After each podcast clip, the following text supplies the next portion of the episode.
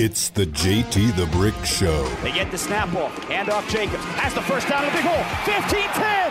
5. Touchdown Raiders. Broadcasting live from the Findlay Cadillac Performance Studio. Raiders bring a blitz. He is smothered. Error brought down. Maxx Crosby for the sack. Your silver and black home to sound off for over 20 years. Snap to Carr in the shotgun. Back to pass. Climbs the pocket. Eyes downfield. Fires a strike to Davante at the 25. Breaks away 20. 15 10. 5. Dives. Touchdown Raiders. And now, here's JT the Brick. Uh, JT back with you, and we are continuing on the flagship of the Silver and Black. Uh, breaking news the Derek Carr era with the Raiders is officially over, according to Adam Schefter. Adam Schefter at ESPN just putting this out moments ago. Uh, Raiders officially informed quarterback Derek Carr that he has been released per source. Team released him before 40.4 million in his contract became guaranteed today. Carr is now a free agent and is expected to draw interest from the Saints and Panthers amongst other teams. Schefter also reported on a retweet that Carr leaves the Raiders as the franchise's all-time leader in yards, completions, and touchdowns.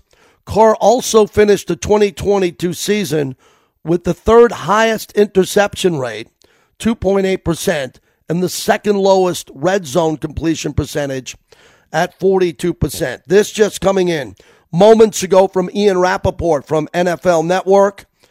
Uh, the Raiders' release of quarterback Derek Carr is now official.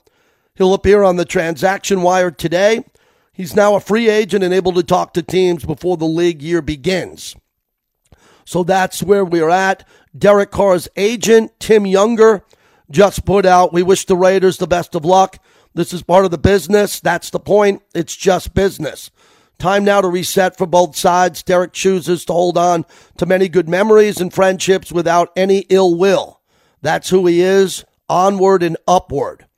So those are the last three tweets moments ago. It is official. We'll wait for the Raiders' official response coming up here and what they put out, which I'm assuming will go down in a little bit. And that's where we are. This is the first time on the flagship of the Silver and Black. We are announcing that the Carr era is officially over. And the Raiders will go in a different direction to get a new quarterback, and Derek Carr will move on to another team. You could be the first fans in Raider Nation to react to this at 702 365 9200. I'll repeat what I said in the opening of the show. It is a business transaction. Uh, the Raiders believe that they can do better at quarterback. They hope to do better at quarterback. They hope to get a quarterback that can lead the franchise to a championship. They believe that Derek could do that for almost a decade. And Derek was a fighter. He put up hard for the Raiders. Once a Raider, always a Raider. But that now chapter is officially closed as the silver and black will move on. I wish Derek well. I wish everybody well. I always have. You know, this will be 24 years just completed with the team. Uh, every player that's come and gone during my tenureship, I wished them well. And even a guy like Jamarcus Russell, who again, I haven't talked to him. I only spoke to him a few times. I hold no hard feelings or bitterness. I understand my role as a sports talk host, and I understand this is a business. But the Raiders gave Derek Carr a look under the new regime that came in, and they believed that they could do better. How they do better? Well, that's what we're going to be talking about for weeks to come or maybe months to come. How do they get a quarterback to come in to Las Vegas who can elevate the team to a higher level? A higher level. You know, Derek's got a lot of records, but not a lot of wins to show for it in the postseason. And I think that's the reason why the Raiders have moved on. There have been problems with the roster. There's been multiple GMs and head coaches over the years. This new group that is entrusted by Mark Davis evaluated Derek Carr along with many players on this team that they're letting go. This is officially the I think that when you look at the deconstruction of a roster, a lot of people are shocked when it happens while the season's going on. Well, the Raiders were able to do that during the season. Jonathan, whoever the player was that they were able to release and move on from, and Derek Carr, they shut him down with two weeks to go because they didn't want to get him injured. Because if he would have gotten injured, today would have been a day where Derek Carr would have got over 40 million in guarantees. And the Raiders believed they just couldn't go there. So Derek had the leverage with his agent of a no trade clause. He wanted that. The Raiders wanted the ability to get out of the contract. Everybody understands that, right? The Raiders, when they extended him, wanted the ability to have a look after one year and move on from him. And it was a it's a small cap hit going on, and they are now out from under Derek Carr's contract. The question is, what do they do with the 40 plus million that Derek would have gotten if he stayed here? There might have been, you know, some type of a renegotiation or the contract and money being moved around. But they personally believe that they could do better with the money there. And that's where we stand. So for Derek Carr, he's had a career with the Raiders. There's been a lot of ups and downs along the way. And uh, we are ready to go to the next chapter. And I wish Derek and his family you know, the best of times. I wish them well in their personal life. That, I want to make that very important and clear. I wish them well in their personal life with their four beautiful young kids. Derek's wife, what he means to his faith and community, the church that he services here, the church that he'll find in another market. Uh, that's all I really can say on that matter. I'm with the Raiders. I want the Raiders to get an upgrade and do better and win more games, and we'll see how that comes about. 702 365 9200.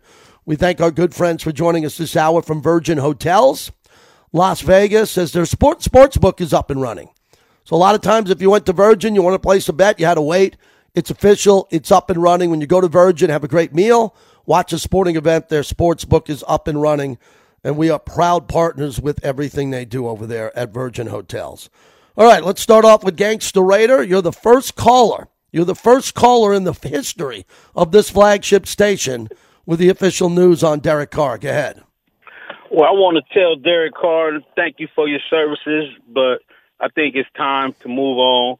And I, um, like, like you said, once a Raider, always a Raider. I appreciate his service, but I think it's time to move on. And for all the fans that that feel some type of way, I don't understand because you play the game to win. You know what I'm saying? We haven't been winning. You know what I'm saying? And even though I went back and forth with Derek Carr, I supported him, then I was against him, but even before we get into last year, remember I called in JT. I told you I said I put a hundred bucks because the odds was forty to one for Derek Carr to win MVP.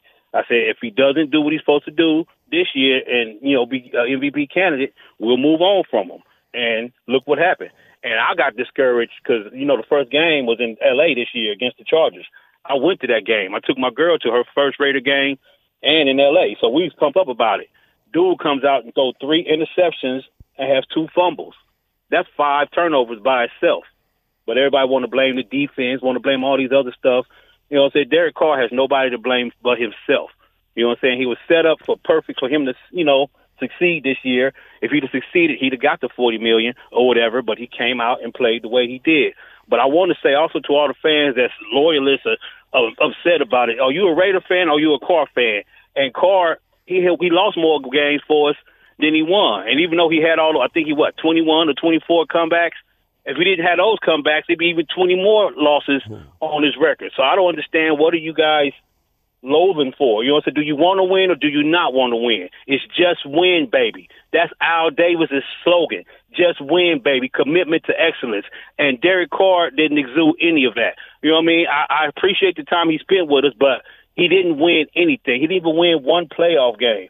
So all this loyalty to him, and you gonna wear his jersey when when he play another team. Go to the team that he goes to. Then you're really not a Raider fan. Are you a Derek Carr fan, or or you a Raider fan? I'm a Raider fan, and I've supported Carr when he was here, and I wanted him to succeed. You know, now that he's not here, I could care less. I mean, I want, I wish him well in life, but as far as football, he he's not trying to help us. So why are we concerned about him? You know, succeeding. And also another thing, all the fans that um that um feel some type of way, aren't you? Don't you want to improve? And uh, the way we got to improve is to move on from that contract. You know what I'm saying? Mm-hmm. Move on from that contract. We could build up the rest of the team, and I think it's an upgrade with Stidham. You know what I'm saying? We can get an upgrade at a cheaper value with Stidham. You know what I'm saying? I think if Stidham would have started after like game, I mean week two or three, we'd have won at least four or five more games. I believe that. And if Derek Carr would have played against Frisco, I think we'd have got blew out probably 45 to nothing. You know what I'm saying? And also, yeah. everybody talk about this character. Let's talk about this character. He claimed that he told his best friend that he would buy him a car if he came to the Raiders. He came to the Raiders, and he still hasn't bought him a car. He claimed that he would retire if he wasn't a Raider. He's not a Raider. He's not retiring. Also, he claimed he would leave enough money on that first contract to sign Khalil Mack. That's three lies he told us. You know what I'm saying? But everybody like he's such a good person. You know what I mean? But I, I think he was a fraud and he was a con person, Okay. and everybody, all y'all fell for it. But that's just my personal opinion. I, I know he stayed professional the whole time, and I like the way he carried himself. You know, as a um, spokesperson for the league, but as a leader in the locker room, I think we deserve more. I mean, I mean, think he required more, Mm-hmm. and that's that was um, my biggest peeve with him was his leadership and the way he didn't run when it was wide open. It could be like wide Yeah. open. You You, know, know- that was my biggest pet peeve with him, JT. Okay, uh, you said a lot there. I don't agree with a lot of what you said on the back end there about him as a person. And again, I don't know the scenario of the car and all that. I, he should have ran more. No one said that more. Appreciate your call than me on the radio. And you know, I thought he was a good character guy in general. And again, I'm ready to move on too. I thought that I don't think that Stidham would have been better than Carr last year. I don't believe that with the experience that Carr has. Uh, Carr did not play great in a one year contract deal. Even though it was a three year extension, it was a one year out, and he didn't do enough to impress the powers that be. And it's hard to do it because the powers that be are in charge now. Had guys like Tom Brady, and when they didn't have Tom Brady for a short period of time, Jimmy Garoppolo played. You know, and we saw Stidham, and they were comfortable with him as the backup there. But I think Derek Carr, for some people, is a little bit better than the credit he's getting, and for other people, is a little bit worse than the credit he got. Very polarizing figure in regards to that. But he wasn't polarizing because he got into trouble and he was a bad guy. He was polarizing because the team didn't win enough. And that's what happens when you're a Raider. That's the standard of this team. And everybody who's been around and, and really empowered by this team, and you put your name on it, you're a Raider fan. Today is an interesting day. It's a chapter that is closing, and we're all going to have to find a way to move on from it. And I think for some, it's going to be very easy to move on from it. For others, it's going to be a little bit difficult.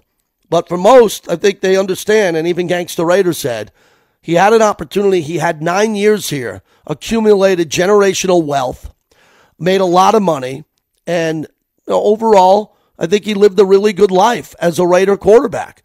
And I know the other ones from Daryl Lamonica, I got to know well before he passed away. The great Tom Flores, former Raider quarterback, Jim Plunkett, I consider a very good friend. I consider Rich Gannon a friend.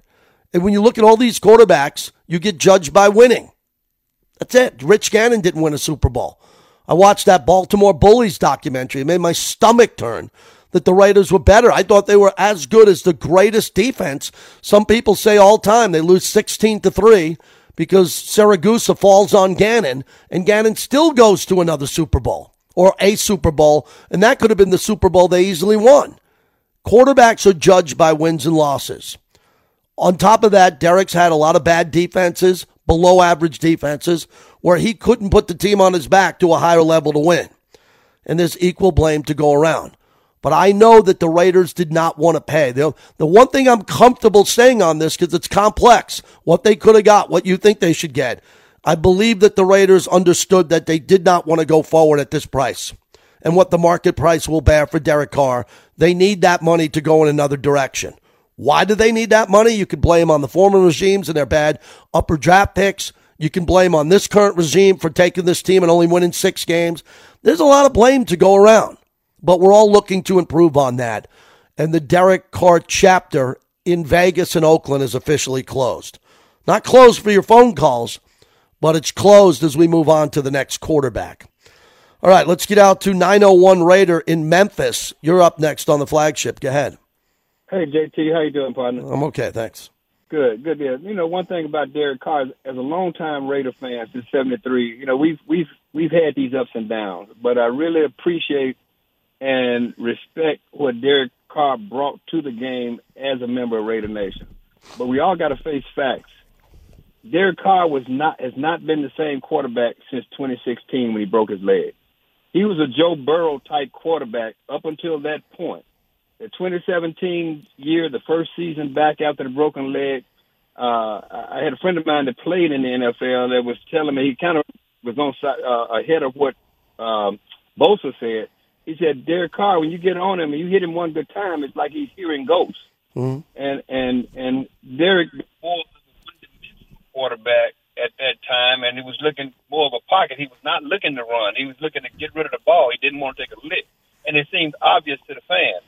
Now, in today's NFL, especially in the AFC West, with the pass rushers we have to face, you cannot be a one-dimensional quarterback. You got to you got to be able to move, maybe run some RPOs. You got to be able to make adjustments on the fly.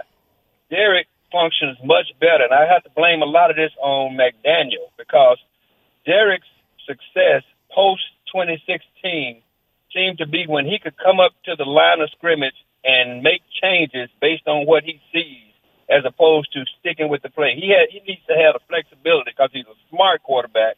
He knows how to read defenses. He knows what players he's got, and he knows how to make those adjustments and call those uh, mm. call those uh, uh, make those adjustments at the line of scrimmage to be successful.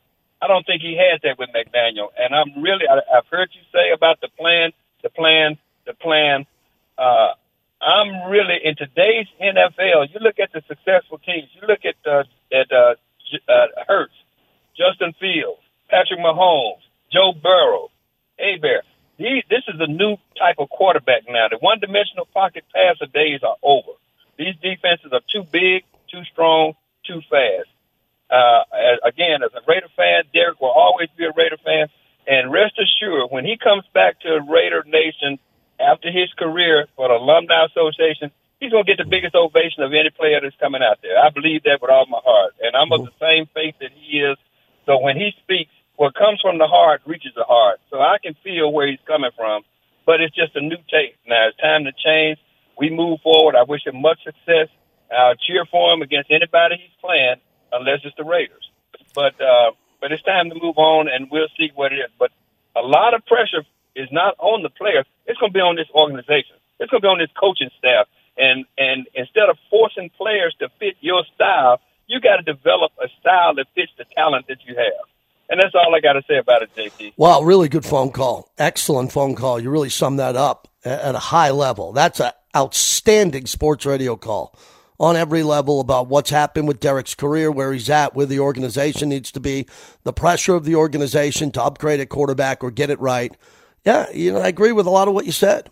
There's a lot on this table now. The Raiders have to, if you're going to let go of Derek Carr, you've got to have a plan in place. And I've told you the plan because I know the plan. I'm not saying you have to agree with where the plan is in your mind. I just tell you, I'm a portal to tell you what the plan is. Now the plan is to secure the money that would have went to Derek Carr and upgrade the entire team. The problem is they got to get a better quarterback, and a better quarterback costs more than Derek Carr, even in this market unless you get a stud young player that's a home run player that you could develop very quickly. I mean, not we're not talking Jordan Love in Green Bay. We're, we're talking about a player you can develop as quickly as Kansas City developed Mahomes. You know, Joe Burrow came in winning the Heisman Trophy, winning a national championship. Okay, taking that that level, you, you didn't have to worry about developing him. He, he was a lock to be great. The Raiders at number seven do not have a lock with that quarterback position unless they move up. And if they get a quarterback at number seven who's outside the top two quarterbacks, that's still going to be a quarterback that was taken before at number seven before Ben Roethlisberger, Hall of Famer, and Patrick Mahomes, Hall of Famer, Lamar Jackson on the pace for the Hall of Fame. So if they're going to go with the quarterback, they got to nail it. They got to thread the needle, a term I often use on the radio. It is hard to do that. It is hard to thread the needle, period. And they have no choice but to do it. And that's the pressure of the executives, the scouts, everybody involved with this team. The pressure Mark Davis lives under to try to win a championship in this market. It is not easy. Mike Florio at the bottom of the hour. That's a big interview as it's now official that Derek Carr, the Raiders, have parted ways. So we'll have more on this. Ian Rapoport, um, the, the comments that are being made on Schefter's timeline here. So we have a lot to got we got to get to before Q comes up at the top of the hour, and Q's going to have a big show. Let me get to Mark in Colorado. Mark, you're up next. Thanks for waiting. Go ahead. Yeah, thanks, JT. So, yeah. I agree with a ton of your sentiments, right? Um, Derek Carr, the person, the team representative over the period of time, and the incredible amount of change he had to endure. I tip my cap to him. I'm grateful for his service of his time being. That doesn't take a pass on any of his play, which I like to categorize as 50% magic, 50% tragic when it's on the field. He can either light you up or he might curl up into a ball and suddenly take a sack because he can't feel pressure in the pocket. That's just his game, right? As much as he tries, as much as we loved him, that was just his game. I think today finally culminates one big thing that I think every regime before McDaniels has um, talked about, and that's culture change it's it, it, they've always talked about changing the culture, but there's been one major figure, the representative of the team, that hasn't really changed, and they've had to deal with that. Thinking there's they're they're the they're the folks that can finally turn the corner with Derek Carr. Well, Ziegler and McDaniels finally had the guts to do it and say, you know what, this just isn't working. Our standard is here. Mm-hmm. It's not pretty good. It's not we can make the playoffs every couple of years. We want to take it to the next level. And I'm sorry, but Derek Carr's prove it year didn't prove it. you know, so it's it, and with the and this is uh you know this is uh totally uh, understandable, but the emotional baggage that Derek Carr had to carry with all those regime changes and the craziness that was going on on and off the field and the move and everything, you know, it's understandable that he would have that. But if you're going to change the culture, you got to get rid of all those people with those emotional baggage. And I wish Derek nothing but the best. I mm-hmm. hope he does really well, except when he plays for you know plays against the Raiders. But it is what it is. And now they got a you know a lot of cap space, and they got a lot of opportunity to move forward. And honestly, it's just time. And I'm looking forward to it. Another good phone call. Appreciate your perspective on all that. It, it comes down to how you're going to handle this going forward. What Derek gave to the organization, you thank him for that and you move on, and then it's going to take time. You know, you're going to think differently about Derek Carr two, five, 12 years than you do today. You are. That's just the way life is. Sports is. That's the way politics is. Presidents, presidents seem to all come out of office on a down note, most of them. And then you look 30 years later and they're making them out to be great. Derek didn't win in the playoffs. Uh, Derek does not have the ability outside the pocket that the elite quarterbacks have, but he's very good. And in this league now, you need a player. You just watched the Super Bowl. You just watched Jalen Hurts. Jalen Hurts, second round pick like Derek Carr. Jalen's bigger, stronger, faster, more courageous outside the pocket. Derek made, I think, better throws and touch throws than Jalen Hurts. Period. Period. Derek threw a great ball. He threw a great ball when he had to. Touch passes were really good overall, but he didn't run a lot. And not running a lot in this era in football you know, cost the Raiders a lot of first downs that would have been easy, not difficult, easy first downs if he was able to run on third and four, run on third and seven. I mean, Mahomes had two runs in the Super Bowl on a bum ankle. But I also know not to compare Derek Carr to Patrick Mahomes or Brett Favre or Aaron Rodgers or Tom Brady. And that's why it's difficult for the Raiders going forward because they need a quarterback. And whatever they're going to do, it's going to be hard to get a quarterback better than Tom Brady unless it's Aaron Rodgers. I mean, skill set. Aaron Rodgers is not more acclaimed than Tom Brady, but to get a player that you could build the franchise around going forward. Look, if Josh McDaniels had three or four years to develop C.J. Stroud or Bryce Young or some of the other quarterbacks, Robinson, who are available, more power to him. I don't know what the timeline is, but I know Mark Davis is giving them a chance to get this right at the quarterback position. And the quarterback that was here, who's now officially out, wasn't up to the standard and as the caller said perfectly, no matter what you think of the head coach, his standard is very high at quarterback. Everybody should agree with that. Everybody should agree from working with Brady and winning all those playoff games and all those Saturdays and Fridays he was working the entire postseason as other coaches were not working and were on the beach. He has a level of what the next quarterback has to be. Now you have to go out and get him. Joe in Vegas. Joe, you're up next if you're still there. Go ahead, Joe. Yeah, I'm still here, JT. All right, I'm going to keep this pretty quick, okay? I agree. I think Carr spent his time here, nine seasons. Things didn't work out. But to sit there and bash this freaking dude the way people are, okay? You go back at the last 10 Super Bowl teams, hmm. the last 10 Super Bowl teams. Carr's defense since 2014, points per game, 32nd. Yards per game, 30th. Sacks, 32nd. Interception, 32nd. Rushing touchdowns, 31st. Passing touchdowns, 31st. Fourth down, 31st. You show me, you tell me one team that won the Super Bowl in the last 10 years that had a defense like that. I'll, I'll eat crow. There's not one freaking team that won a Super Bowl with shitty defense uh, got, got to clean up your language. You can't use language like that. Well, yeah, I got to let you go because Bobby's got to dump you here. If they have that working, if that element works. So that look, when it comes to this, you're right. The defense has been atrocious for most of the time Derek's been here, and I've talked about it every show. Patrick Graham's got to figure out to take some of this $40 million via the draft and the money they're going to spend in free agency and upgrade this defense while getting a quarterback and deciding who they're going to keep. No doubt. I will never argue that point with you. Derek Carr played behind some bad defenses and some subpar offensive lines. He has. This year, he had the NFL's leading rusher, and he had the guy who led the league in touchdown receptions in Davante. He didn't have Darren Waller and Hunter Renfrow for most of the year. For most of the year, that hurt. This is not perfect. Derek Carr does not get the majority of the blame. We know that. But we're moving on to the next era of quarterback for the Raiders, and that's what we'll be focusing on this year, the rest of the way. We're brought to you by Resorts World. Go check out Dawg House Saloon to gamble and watch sports inside the great Resorts World.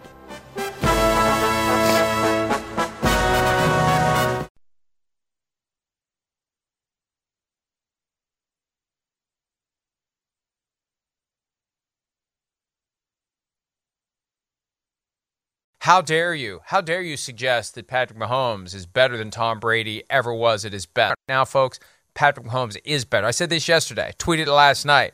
I'm sure some people don't like it, but I don't care. I believe it. I'll take Patrick Mahomes over any quarterback that's ever played the sport of football at his very best. I'll take Patrick Mahomes right now over any human being that ever played quarterback in the NFL at any point in the last 103 years at his best. I don't care who it is, whatever name, I don't care. I'll take Mahomes. Brady, I'll take Mahomes. Manning, Mahomes. Elway, Mahomes. Line them all up, and I'll take Mahomes right now. That is the great Mike Florio, kind enough to join us from Pro Football Talk. And Mike, strong comments from you. Would you have said that if he went one and two and the Eagles held on to that double digit halftime lead? What do you say to that? No, because we are what we have accomplished or have mm-hmm. failed to accomplish. And when Patrick Mahomes for the second straight Super Bowl, it races a double digit lead to win the game. It was more dramatic last time. They were down 10 with seven minutes to play, and they found a way to win the game, which was far more incredible, but it was the same vibe. I remember sitting in the press box both games thinking, well, Chiefs aren't going to win. This is going the other way. It feels inevitable. And then there's a moment where things turn around. And there wasn't really a moment in the first half. They were just lucky to only be down 10. It should have been 17 or 21. The Jalen Hurts fumble mm-hmm. was a thing that helped the Chiefs keep it close. But when they came out in the second half, systematically go down the field on a 10 play, 75 yard drive and score a touchdown to cut the margin to three. For me, the moment where I thought, holy crap, the Chiefs have a chance, and A.J. Brown alluded to this today when they stopped the Eagles on that next drive, the Eagles had that really long drive. It started with what looked like another defensive touchdown, but it was properly overturned.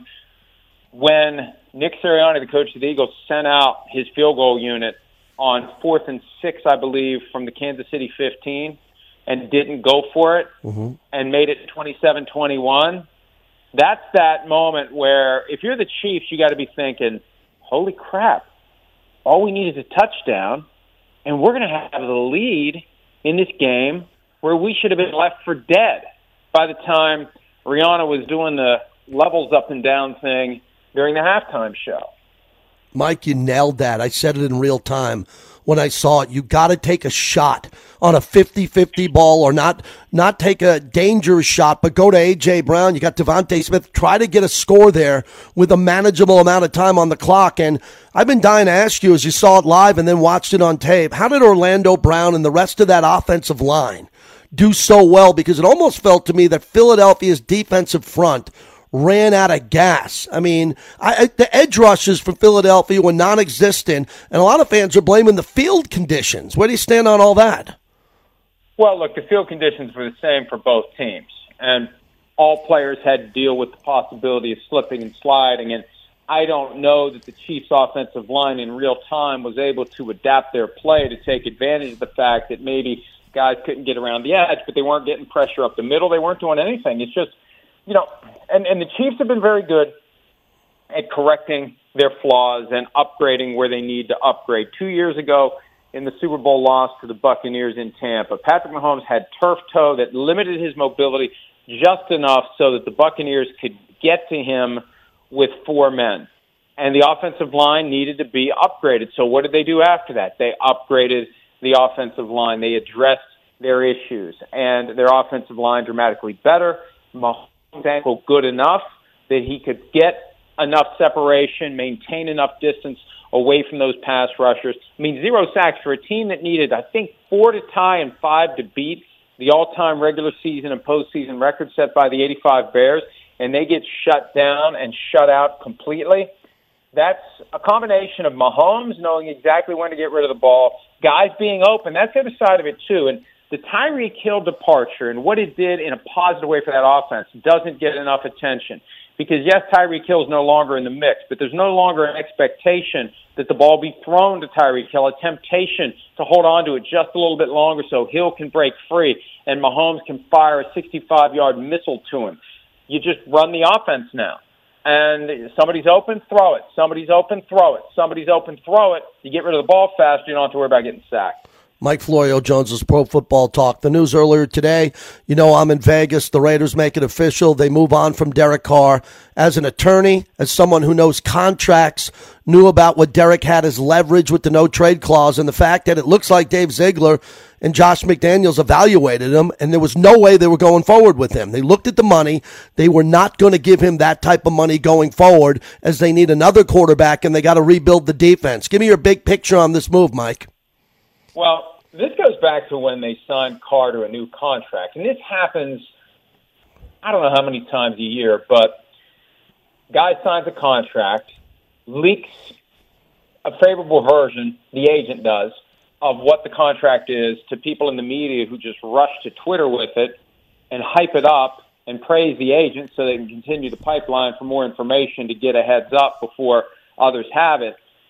And then we get the real deal at some point after the fact. And we pick it apart and we tell everybody what it means. And I remember getting the Carr deal after people saying, "Oh, he signed a forty million dollar a year contract. Oh, Derek Carr, forty million a year, forty million a year." And I looked at it when I got the breakdown. It's like, oh wait, oh, hang on a second. They can get out of this after one year, twenty-seven million. They got until three days after the Super Bowl to pull the plug on this thing. So Josh McDaniels gets a one-year test drive. It doesn't look like a one-year test drive. It doesn't look like he's taking a season to decide whether or not he's the guy. But if he decides he's not the guy, he can move on for one year and 27 million, which is as reasonable as it gets when the market is now 50 million a year set by Aaron Rodgers. So once they benched him, JT, once they pulled him off the field, I knew he was getting cut by today because they didn't want to take a chance of playing him in those final two regular season games. And if he got an injury, that money would have become guaranteed completely if he couldn't have passed a physical before the day they cut him because it was already gu- guaranteed for injury. That's why they put him in bubble wrap. That's why they didn't play him. And it was always pointing to him getting cut. And some people were trying to hedge. And, you know, I know people in the industry who were throwing out alternative theories. Maybe they would just keep him and try to trade him later or cut him and count on someone else paying him as much or more until you offset the money you would have owed him. It was all pointing. The moment they benched him and sent him home, it was pointing to this. And there was no reason for Derek Carr to ever agree to waive his no trade clause. Anybody who's going to trade for that contract and give the Raiders value, they're going to give him a better contract if they don't have to give the Raiders a pick. So now he goes to free agency. He gets to invite multiple teams to the table, and we see what happens. But he should end up, he should end up with more than 40.4 million between this year and next year, guaranteed right out of the gates. Um, and if he doesn't, then it means it doesn't matter if he didn't waive his no trade clause. The Raiders were never going to get anyone to take on that contract. Mike Florio, as we wrap it up. So, Mike, knowing that Tom Brady had a great relationship with McDaniels and Ziegler, he's gone into retirement. The Raiders have the seventh pick overall. And then if you look at what could happen with Jimmy Garoppolo, there's Aaron Rodgers, who's currently going dark. What do the Raiders do going from 10 to 6 wins, wanting to move forward and elevate this team again in a division that has potentially three Hall of Fame quarterbacks? What do they do? Well, first of all, Aaron Rodgers is not in the dark yet. He was on with Pat McAfee today, calling out the people who reported he was going into that closet yesterday. Hasn't done it yet, but eventually he's going to, and it's going to give him some sort of enlightenment on what he should do with his life. Not like the rest of us don't make bigger decisions, more important decisions to us than whether or not we're going to make sixty million to play football for one more year. But that's his business. That's his prerogative. You take him out of the mix, I think, because I don't think he and Josh McDaniels would ever connect. I don't think Aaron Rodgers would take the kind of hard coaching that McDaniels learned by watching Bill Belichick. You know, these guys, when they leave Belichick, can say, we're going to be different. At the end of the day, how different can you be when you've got so much of your life with the same coach? You're going to pick up stuff by osmosis. You're just going to think that's the way it is. That's what I've learned. And hard coaching is part of it. I don't think Rodgers is going to be the guy there. There's two names I'm watching, and it's not Jimmy Garoppolo either. Number one, will he try to trade for Mac Jones? Remember, the end of the season, Bill Belichick was asked whether or not Mac Jones is going to be the starter for the Patriots next year, and instead of like rolling his eyes and and and harumphing, he said he's proven he can play in this league. He didn't say Mac Jones is our starter next year, and Mac Jones did pretty well with McDaniels in 2021. The other guy to watch, a guy that McDaniels loved coming out of the draft in 2018, a guy McDaniels secretly worked out just days before the draft, even though the Patriots weren't in position to get him, and a guy that McDaniels got to stand on the sideline and watch come back from a 16 to 3 deficit after two days with the Rams, Baker Mayfield. I'm keeping a close eye on him. Mike, finally, you think this is a good fit, new head coach for Kyler Murray in Arizona? I don't like his body language. I don't like the direction Kyler Murray's going in. They put that clause, work ethic clause, and they took it out of the contract. This is a franchise on the brink right now. If they don't get this coach and quarterback right, what do you think of that news? I don't know enough about Jonathan Gannon's style. I haven't heard that he's kind of the hard ass going to come in and take charge. They need someone like that to basically be the exact opposite of Cliff Kingsbury. I thought they were going to hire Brian Flores.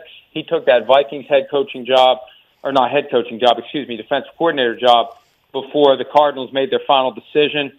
I just don't know how attractive things are right now in Arizona because you're going to be without Kyler Murray for half the year. You've got to get through to him and get him to become the absolute best he can be. And they hired a defensive coach. I, I look, there's some great defensive coaches out there.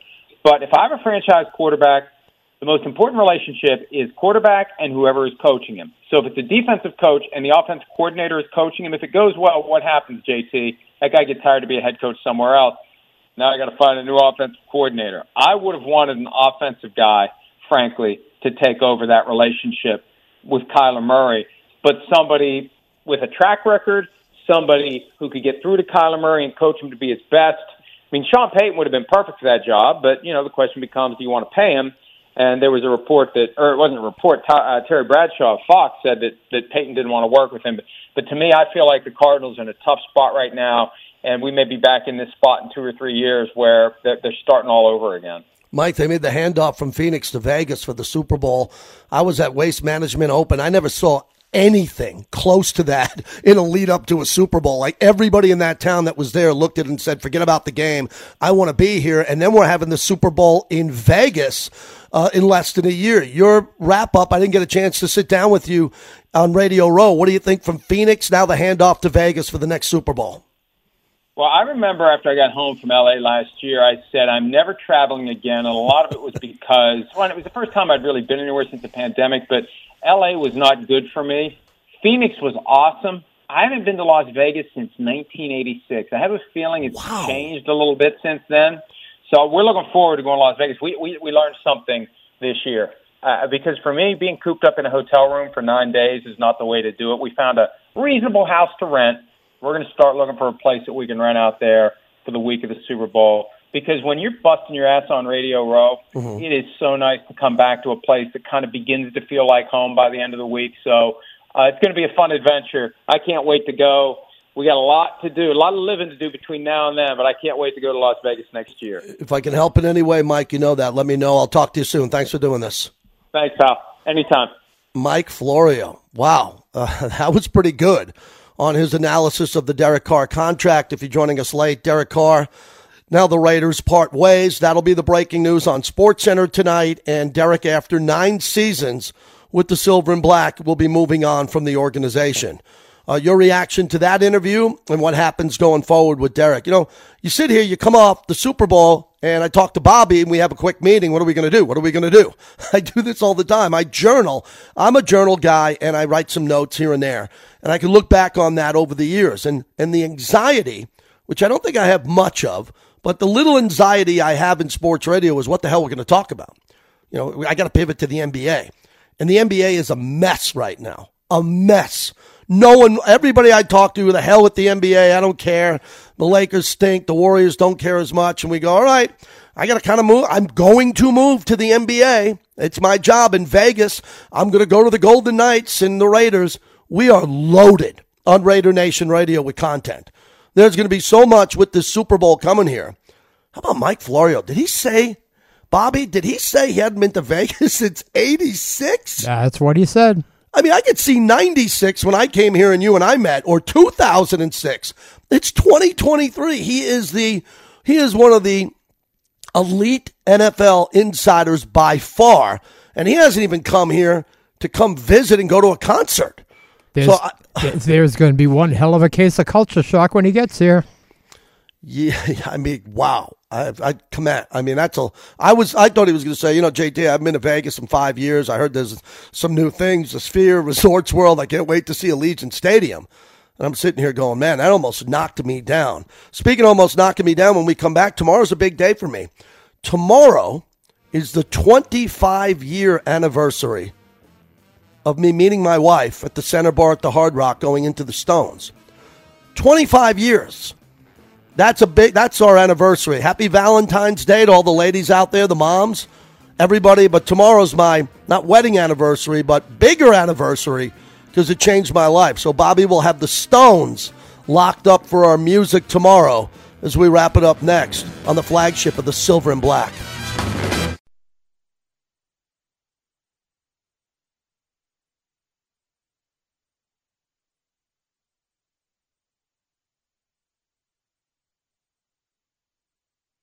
Sends Renfrow in motion.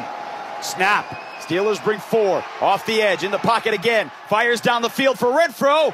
And it's intercepted by Sutton at the Steelers 30. Renfrow laid out for it. Sutton beat him to the ball. And Pittsburgh takes over on a pick. We are talented, but talent doesn't mean wins. I've seen that firsthand, you know, in, in different years. And so, you know, when you look at it, you have to watch the film. You can't just throw something out there and say this or that. You have to watch it and know it and see it and make the corrections. All right, so that's it for Derek Carr in the era. It's official. Uh, waiting, we heard from Adam Schefter. Mike Florio just joined us live, if you didn't catch that. And as we take a look at the Raiders and the Raiders announcement, I would assume that would come. And again, the Raiders and their social media, and when they put it out, they'll put it out here pretty quickly, I would assume. I don't know when, and Q will probably have that coming up when he jumps on the air here in a matter of minutes here. So uh, it's it's kind of an it's a unique situation with Derek Carr coming here. I was here with Derek on the groundbreaking of both Allegiant Stadium, where I emceed that event, and emceed the groundbreaking of the headquarters in Henderson. And Derek was at both of those events and all the other uh, milestones in his career. I was there with my son when he broke his leg. I'll never forget that. And then 2016, I hosted the Derek Carr Show, where he was 11 and 4. He didn't play in that last regular season game that they won because he broke his leg. And we had a nice time on the radio. I believe I was the last guy to interview him on TV when he signed this recent contract extension. Uh, Derek didn't do a lot with us here anymore on Silver and Black Productions. He just didn't. We didn't get a chance to uh, get him on radio consistently or television, which you know that's him. That's what he wanted to do. Whatever whatever got him to that point, I don't know what it was, but I'm going to step out of the way. I'm going to remember the times that we had a good conversation, and I was rooting my tail off to have him win a game, a game that would make a difference. And a couple of the games he made big differences in, more than a few. Those fourth quarter comeback wins, and there were games where the Raiders should have won that they didn't win. I think this year was a very difficult, difficult, difficult year because of the five second half, won't say collapses, maybe you will categorize it that way, but the second half blown leads that Derek was a part of because the Raiders couldn't hold on to the football and move the chains, and the defense could only hold up for so long. That had something to do with it. You know, Derek Carr went through a master class at quarterback. Master class with Jon Gruden and Josh McDaniels, two of the most demanding and respected offensive minds in the history of this league. Oh, that is true. Andy Reid started with Jon Gruden. They're great friends still. They work together up the food chain. Okay, Jon Gruden's a Super Bowl champion and a really big mind when it comes to offense, teaching offense, developing players, talking offense. And Josh McDaniels is the only person ever to have six Super Bowl rings as an offensive coordinator or assistant on a team. So Derek went through all that, demanding, demanding to work for those two and to be able to hang and talk with them and deal with their criticism and all of that. And I'm sure there were times where it wasn't pretty that we're not aware of. But he was evaluated, and the evaluation is now over. And Dave Ziegler and Josh McDaniels believe it's time to move on and go in a different direction. So this will be a big story. If you weren't able to get into the show today, we'll give you an opportunity, as always. The opportunity, the door is always open to talk about this. And we'll do that again tomorrow. And then we're going to get to the point where we're going to wonder what's going to happen every day we're going to wonder where the quarterback is, which is a really good topic for me. I think that's in my wheelhouse. I got a lot of connections around the league with radio hosts, insiders, guys like Mike Florio, who we just had on. And I'll ask them all the basic questions on what you think's going to happen. Because again, I'm not spending this offseason talking about a backup cornerback. I'm not talking this offseason about a backup swing tackle. Got to get this quarterback right. And the Raiders are now on the clock at the quarterback position which is a mass, maybe the biggest topic in the history of Raider Nation Radio, the flagship, when it comes to personnel. Not the business side of it, the stadium, the economic impact, and all that. But when we just look at pure football and the roster, this is the big one coming up the offseason and the Raiders at the quarterback position. Thanks to Bobby, Rick Spielman, Mike Florio. Q's going to join us next and uh, host a great show. And I'm going to be ready to go again tomorrow Catch me tonight on Mad Dog Sports Radio, Sirius XM 82 from 6 to 9 p.m. Have a great day, and some of the snow is still coming down here. Be safe on the roads.